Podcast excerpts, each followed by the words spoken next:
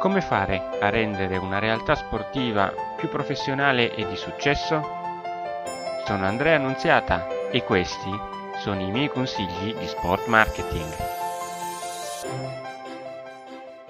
Amiche ed amici di Consigli di Sport Marketing, nuovamente un caro saluto e un benvenuto a tutti voi. Questo mese andiamo a parlare in maniera attigua, andando a proseguire il discorso sulle sponsorizzazioni iniziato l- il mese scorso. Ti dirò questa volta le cose da non fare eh, per poter ottenere degli sponsor. Ricapitolando già il mese scorso ho raccontato come impostare una corretta ricerca e quello che vi dico lo sottolineo eh, più volte è una cosa che ho, ho, ho fatto eh, dopo anni e anni di esperienza. Io sono nel campo dal 2006, quindi potete fare voi i calcoli, sono ben 16 anni che sono sul campo e quello che vi do sono sostanzialmente esperienze personali.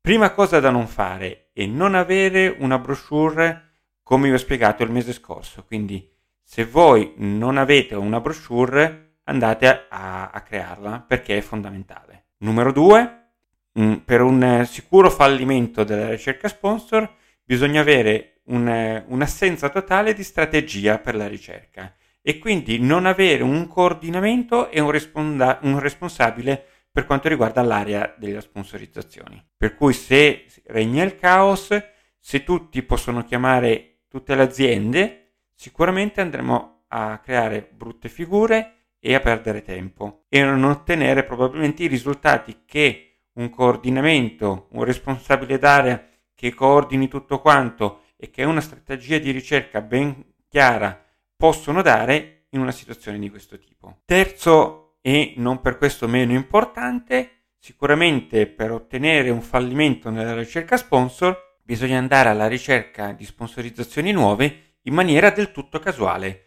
senza sapere il motivo per cui contattare un'azienda. La si contatta in maniera del tutto generica, così tanto per contattarla. E non si va invece, cosa che dovrebbe invece farsi, a contattare le aziende motivando il contatto, facendo presente che ci sono stessi valori, che si è presenti sullo stesso suolo cittadino o comunque della stessa area eh, regionale, provinciale, eccetera, oppure semplicemente perché si hanno target simili, per cui i target presenti in società sportiva o nella realtà sportiva in generale sono gli stessi che comprano quel tipo di, di oggetto quel tipo di servizio e quindi si ha uno stesso tipo eh, di target.